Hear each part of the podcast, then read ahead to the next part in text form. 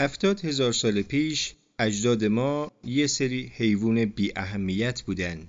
در واقع مهمترین چیزی که باید درباره انسانهای ما قبل تاریخ بدونیم همینه. تأثیر اونا روی جهان اطرافشون بیشتر از عروسای دریایی و کرمای شبتاب و دارکوبا نبود. اما در مقابل امروز ما این سیاره رو کنترل می‌کنیم و پرسش اینه که چطور از اونجا به اینجا رسیدیم. ما چطور از یه سری کپی بی اهمیت که یه گوشه از آفریقا سرگرم کار خودشون بودن به حاکمان کره زمین تبدیل شدیم؟ ما معمولا به دنبال تفاوت‌های بین خودمون و سایر حیوانات در سطوح فردی هستیم و می‌خوایم مطمئن بشیم که ویژگی خاصی درباره ما وجود داره درباره بدنمون درباره مغزمون که ما رو از یه سگ، یه خوک یا یه شامپانزه متفاوت و برتر می‌کنه. اما واقعیت اینه که در سطح فردی ما به شکل شرماوری شبیه یه شامپانزه هستیم. اگه من و یه شامپانزه رو با هم توی یه جزیره متروکه بذارید و ما مجبور بشیم برای بقا تلاش کنیم تا ببینیم کدوممون بهتر عمل می‌کنیم من قطعا روی شامپانزه شرط بندی می‌کنم نه روی خودم. و البته این به معنی وجود مشکلی تو شخصیت من نیست. فکر می‌کنم هر کدوم از شما هم تو همچین شرایطی بهتر از شامپانزه عمل نمی کنید. تفاوت اصلی بین انسانها و سایر حیوانات اصلا در سطح فردی نیست بلکه در سطح جمعیه. انسانها دارن روی این سیاره حکمرانی می‌کنن چون تنها حیواناتی هستند که می‌تونن به شکل انعطاف پذیر و در اجتماعهای پرتعداد با هم تعامل کنن. البته حیوانات دیگه هم هستن مثل حشرات اجتماعی، زنبورا و مورچه ها که می‌تونن به شکل جمعی عمل کنن اما تو این کار انعطاف زیادی ندارن. تشکیلات اونا کاملا چارچوب بندی شده است. در واقع تنها یه راه برای فعالیت یک کندو وجود داره و اگه موقعیت یا خطر جدیدی در برابر کندو قرار بگیره زنبورا نمی‌تونن ساختار اجتماعیشون رو یه شبه از نو بسازن. مثلا اونا نمی‌تونن ملکه رو اعدام کنن و جمهوری خلق زنبورا یا دیکتاتوری کمونیستی زنبورهای کارگر ایجاد کنن. بقیه حیوانات مثل پستاندارای اجتماعی، گرگها، فیلها، دلفینها و شامپانزه ها می‌تونن با انعطاف بالاتری عمل کنن اما فقط تو تعداد کم چون تعامل بین شامپانزه ها تنها بر اساس اطلاعات شخصی متقابل شکل می‌گیره اگه من یه شامپانزه باشم و شما هم یه شامپانزه باشین و من بخوام با شما همکاری کنم نیاز دارم که شخصا شما رو بشناسم که چجور شامپانزه ای هستید آیا شامپانزه خوبی هستید یا شامپانزه بدی هستید آیا قابل اعتماد هستید؟ اگه شما رو نشناسم چطور می‌تونم باتون همکاری کنم؟ تنها حیواناتی که می‌تونن این دوتا قابلیت رو با هم ترکیب کنن و در تعداد زیاد به صورت انعطاف پذیر عمل کنن ما هستیم. انسان خردمند. در شرایط تک به تک یا حتی ده به ده شاید شامپانزه ها بهتر از ما باشن. اما اگه هزار تا انسانو در برابر هزار تا شامپانزه قرار بدیم به این دلیل ساده که هزار تا شامپانزه به هیچ وجه نمی‌تونن با هم همکاری کنن انسان به سادگی برنده میشن. و اگه سعی کنید که 100 هزار تا شامپانزه رو تو خیابون آکسفورد استادیوم ومبلی میدان تیانانمن یا واتیکان قرار بدید چیزی جز آشفتگی مطلق نصیبتون نمیشه. یه هرج و مرج کامل. فقط استادیوم ومبلی رو با 100 هزار تا شامپانزه تصور کنید. دیوونگی محضه. در مقابل ده ها هزار انسان اونجا کنار هم جمع میشن و چیزی که می‌بینیم معمولا آشوب نیست. چیزی که می‌بینیم شبکه های بسیار پیچیده و مؤثر همکاریه.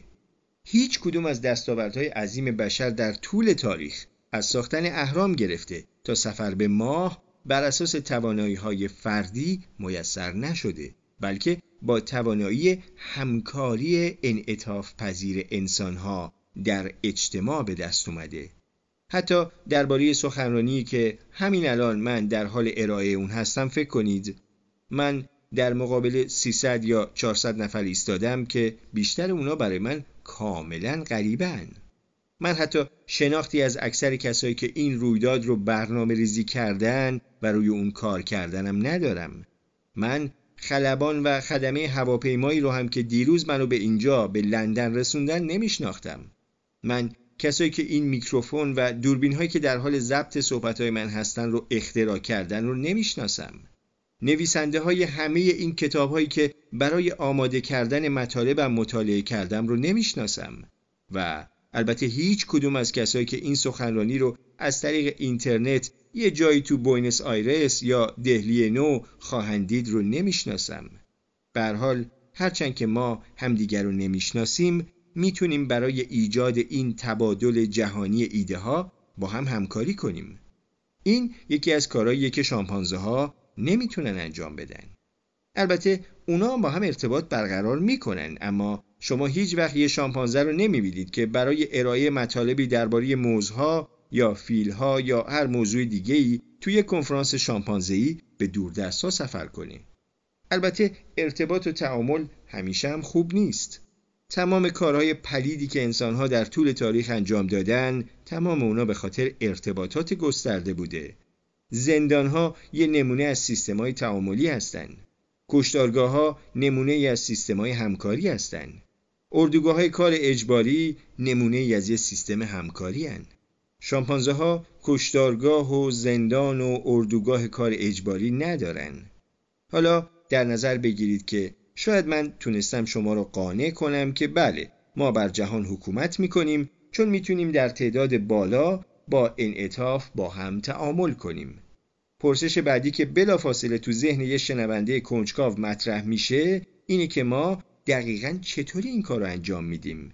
چه چیزی باعث شده که فقط ما از بین تمام حیوونا اینجوری رفتار کنیم؟ پاسخ قوه تخیل ماست. ما به این دلیل می‌تونیم با انعطاف با تعداد بیشماری از غریبه ها تعامل کنیم. چون فقط ما از بین تمام موجودات روی زمین می‌تونیم تخیلاتی رو بسازیم و داستانهای تخیلی رو باور کنیم. و تا زمانی که همه به یه تخیل واحد ایمان داشته باشیم همه از قوانین، هنجارها و ارزشهای واحدی پیروی و اطاعت می‌کنیم. همه موجودات دیگه از سیستم های ارتباطی خودشون فقط برای توصیف واقعیت استفاده می‌کنن. یه شامپانزه ممکنه بگه نگاه کن یه شیر اونجاست باید بزنیم به چاک. یا نگاه کن یه درخت موز اونجاست بریم چند تا موز بخوریم. ولی انسان ها از زبانشون فقط برای بیان واقعیت ها استفاده نمی کنن بلکه از اون برای توصیف واقعیت های جدید یا حتی واقعیت های تخیلی هم استفاده می‌کنن. یه انسان ممکنه بگه خدایی بالای ابر هاست و اگه اون چه که من به تو میگم رو انجام ندی بعد از مرگ اون تو رو مجازات می‌کنه و به جهنم میفرسته و اگه همه شما داستانی رو که من همین الان ساختم باور کنید اون وقت همه شما از هنجارها، قوانین و ارزشهای یکسانی پیروی می کنید و می‌تونید با هم تعامل کنید. این کاریه که فقط انسانها قادر به انجام اون هستن. شما هیچ وقت نمی‌تونید با این حرف که پس از مرگ به بهشت شامپانزه ها ره سپار خواهی بود یه شامپانزه رو متقاعد کنید که موزشو بده به شما و به پاس اعمال نیکت هزاران هزار موز به تو اعطا خواهد شد پس این موزو بده به من هیچ شامپانزه این حرف رو باور نمی‌کنه. فقط انسان ها اینجور داستان ها رو باور می‌کنن و به همین دلیله که ما به جهان حکم می‌کنیم در حالی که تفلکی شامپانزه ها تو باغ وشا و آزمایشگاه تحقیقاتی ما نگهداری میشن حالا ممکنه این مسئله از نظرتون قابل قبول باشه که بله توی بستر مذهبی انسانها با ایمان به تخیلات مشابه با هم تعامل دارن میلیون ها انسان برای ساخت یک کلیسای جامع یا یک مسجد گرد هم میان یا تو جنگای صلیبی می جنگن یا جهاد می‌کنن چون همه اونا به داستانهای مشابهی درباره خدا و بهشت و جهنم اعتقاد دارن.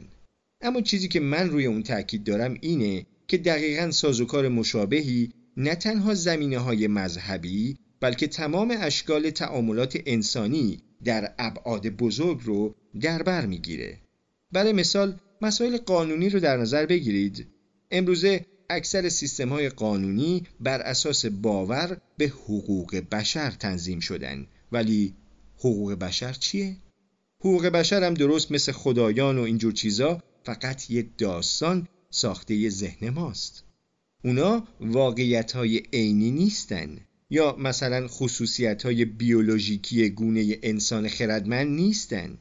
اگه یه انسان رو بگیریم و از وسط نصفش کنیم و یه نگاهی به داخلش بندازیم قلب، کلیه ها، اعصاب، هورمون ها و دی ای رو می‌بینیم. اما اونجا خبری از حقوق بشر نیست. تنها جایی که می‌تونیم حقوق بشر رو پیدا کنیم لابلای داستانایی که خودمون ساختیم و به خصوص تو صده های اخیر به اشاعه اونها پرداختیم. ممکنه حتی اونا داستانهای خیلی مثبتی باشن داستانهایی عالی ولی در نهایت همشون داستانهای تخیلی هستند که ما خودمون ساختیم. در زمینه سیاست هم ماجرا همینه. مهمترین فاکتورهای سیاست مدرن دولت ها و ملت ها هستند اما دولت ها واقعا چی ملت ها واقعا چی اونا واقعیت های عینی نیستن. یک کوه یه واقعیت عینیه.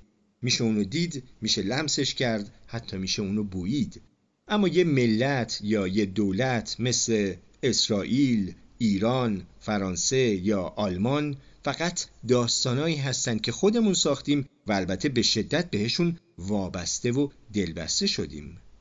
در زمینه اقتصادم داستان همینه. امروزه مهمترین بازیگرای اقتصاد جهانی شرکت ها و مؤسسه ها هستند. احتمالا خیلی از شما توی مؤسسه مثل گوگل، تویوتا یا مکدونالد کار می‌کنین این اسما دقیقا چی هن؟ اینا چیزایی هستن که وکلا بهشون میگن تخیلات قانونی اونا صرفا داستانایی که جادوگرای پرقدرتی به اسم وکلا اونا رو ساختن و نگه داشتن و شرکت ها در طول روز چیکار می‌کنن؟ خب بیشتر اوقات به پول در آوردن مشغولن اما پول چیه؟ بعده به همین ترتیبی که گفتم پولم یه واقعیت عینی نیست و هیچ ارزش عینی نداره. این تیکه کاغذ سبز رو بردارید مثلا یه اسکناس دلار. بهش نگاه کنید. واقعا هیچ ارزشی نداره. نمیشه اونو خورد نمیشه اونو نوشید نمیشه اونو پوشید. اما یهو این قصه گوهای برجسته از راه می‌رسن. یعنی کیا؟ بانکدارای بزرگ وزرای اقتصاد نخست وزیرا. و اونا یه داستان کاملا متقاعد کننده برامون تعریف می‌کنن که ببین این تیکه کاغذ سبز رو می‌بینی؟ این در واقع ده تا موز میارزه. و اگه من اینو باور کنم و شما هم باورش کنید و همه باورش کنن خب نتیجه میده. اون وقت می‌تونم این تیکه کاغذ بی‌ارزش رو ببرم سوپرمارکت و اونو به یه غریبه که تا حالا ندیدم بدم و در ازاش موزهای واقعی بگیرم که واقعا قابل خوردنن. این مسئله واقعا هیجان انگیزه هیچ وقت نمیشه با شامپانزه ها همچین کاری کرد. البته شامپانزه ها تبادل کالا می‌کنن. اگه تو یه نارگیل به من بدی من یه موز به تو میدم. اینم جواب میده. اما تو یه تکه کاغذ ارزش به من میدی و توقع داری که من بهت یه موز بدم؟ عمرن. تو درباره من چی فکر کردی؟ فکر کردی من آدمم؟ پول در واقع موفق ترین داستانیه که انسانها ساختن و پرداختن چون تنها داستانیه که همه اونو باور دارن. نه تنها کسایی که به خدا اعتقاد دارن نه تنها کسایی که به حقوق بشر معتقدن نه تنها کسایی که به ناسیونالیسم باور دارن بلکه همه و همه به پول اعتقاد دارن. به طور مثال اسامه بن لادن از سیاست های آمریکایی و دین آمریکایی و فرهنگ آمریکایی بیزار بود ولی هیچ مخالفتی با دلارای آمریکایی نداشت. در واقع شیفتشون هم بود. بنابراین ما انسانها به این دلیل حاکمان زمین هستیم که توی واقعیت دوگانه زندگی می‌کنیم. همه موجودات دیگه توی واقعیت عینی به سر می‌برن. واقعیت های اونا شامل اشیاء عینیه مثل رودخونه ها، درختها، شیرا، فیلا خب ما انسان هم تو واقعیت عینی زندگی می‌کنیم. تو دنیای ما هم رودخونه ها، درختها، شیرها و فیلها وجود دارن. ولی در طول قرنها ما روی این واقعیت عینی یه لایه ثانویه از واقعیتهای خیالی هم ساختیم. واقعیتی ساخته از نهادهای خیالی مثل ملتها، خدایان، پول و شرکتها. و نکته جالب اینه که با گذشت زمان در طول تاریخ این واقعیت خیالی بیشتر و بیشتر قدرت گرفته و در نتیجه امروزه قدرتمندترین نیروهای جهان همین نهادهای خیالی هستند. امروزه حتی نجات رودخونه ها، درختها، شیرا و فیلا هم به تصمیمات و آرزوهای همین نهادهای خیالی مثل ایالات متحده، مثل گوگل و مثل بانک جهانی بستگی داره. نهادهایی که فقط تو خیالات ما وجود دارن. متشکرم.